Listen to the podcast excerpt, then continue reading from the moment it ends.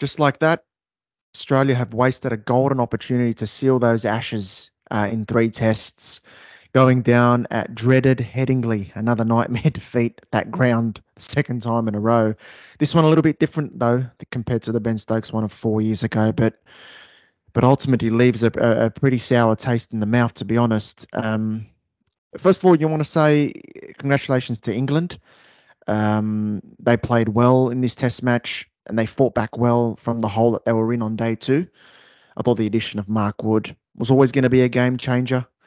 Uh, Chris Woakes hit the winning runs. He played well, bowled well, took wickets in both innings.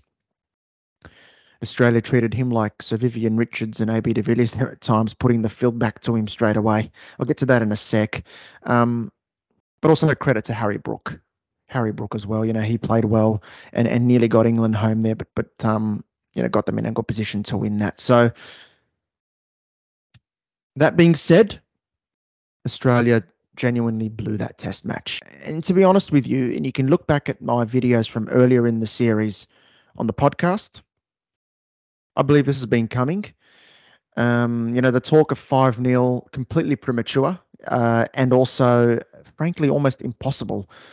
Um, when, when the tactic from Australia is to mostly rely on England mistakes, England errors, take wickets against the run of play, sit back, sit back, even against the new batsmen, let them get settled, and then hope they make a mistake and then pounce that way.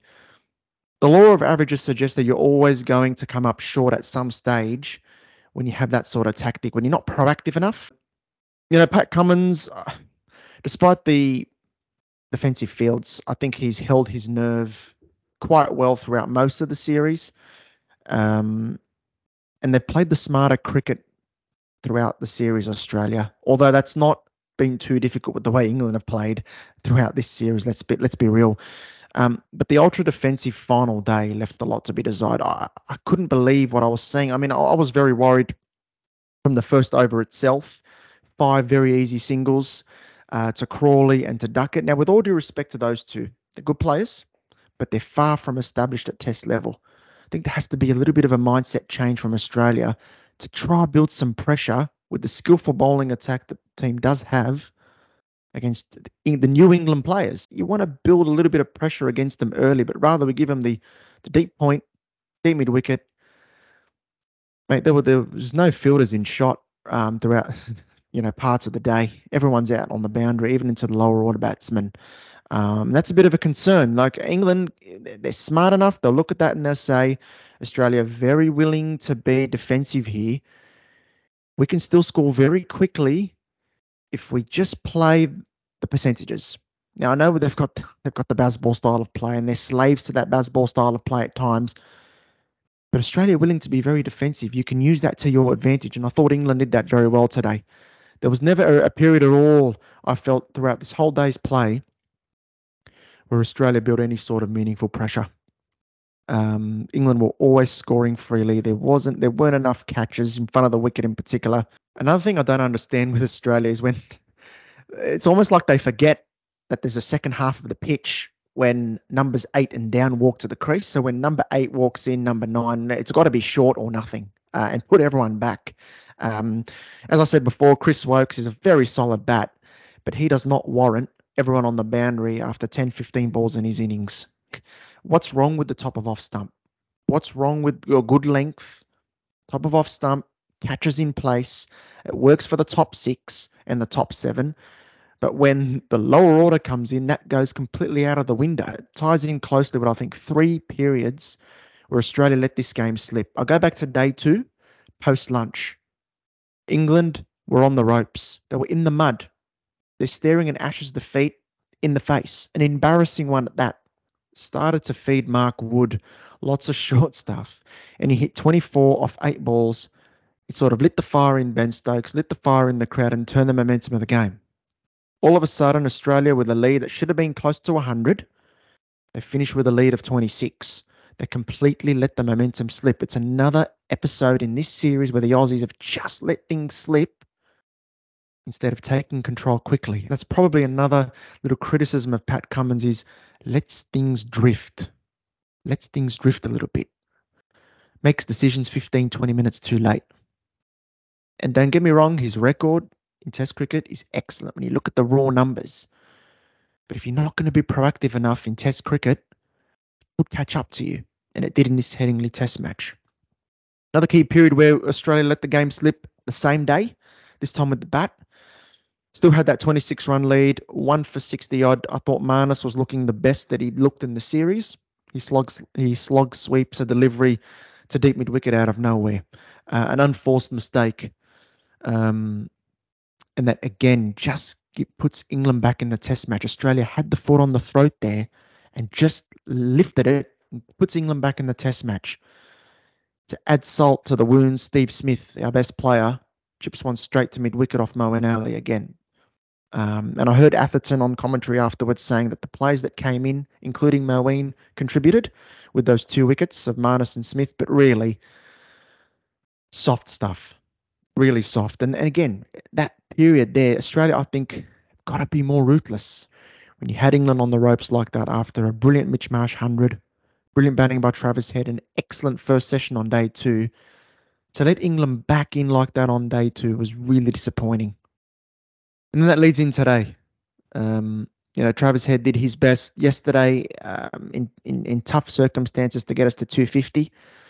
Um, it was always touch and go where, whether that would be enough. I think it was always going to come down to how you could build pressure today. Because this England side, they need to feel bad on ball and they need to get going. But one thing I don't understand is why do you make it easy for them to get off the mark? Why do you make it easy for them to get into their innings? Every single player has got easy singles and twos on offer if they want it. Makes no sense. The hardest time for a player, any player, no matter how good they are, is when they come in on zero.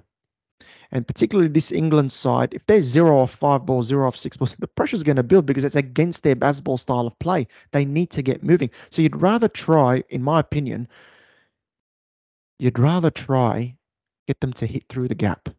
Get them to play a good shot for four. If they hit, if you, if they hit you for four through the field, they played a good shot against you, fair play to them.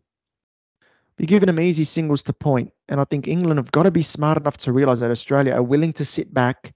And I thought England played it quite well today for the most part, particularly Brook. Particularly Brook. And I thought Crawley did it quite well as well. They just played the percentages and just rotated strike throughout the day. It was like a one-day international game. England chased the target in fifty overs and Australia set fields all day as if it were an O D I. The O D I World Cup started a few months early for Australia, the way they set their fields.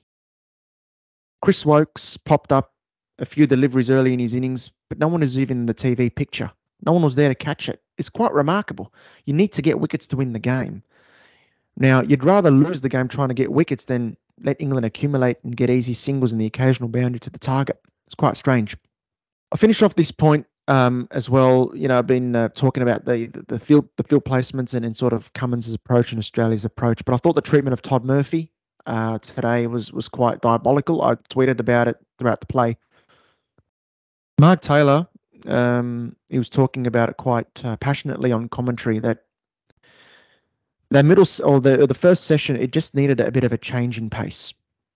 So England were just starting to get away a little bit, um, and it just needed a bit of a change in pace.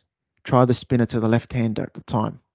Ben Stokes was in uh, at that stage, and um, there was about one thirty, one forty to win, and the risk was always you're going to try bowl Todd Murphy when there's not enough runs left. Now he bowled in one over before lunch, and then one over when there was thirty left to win.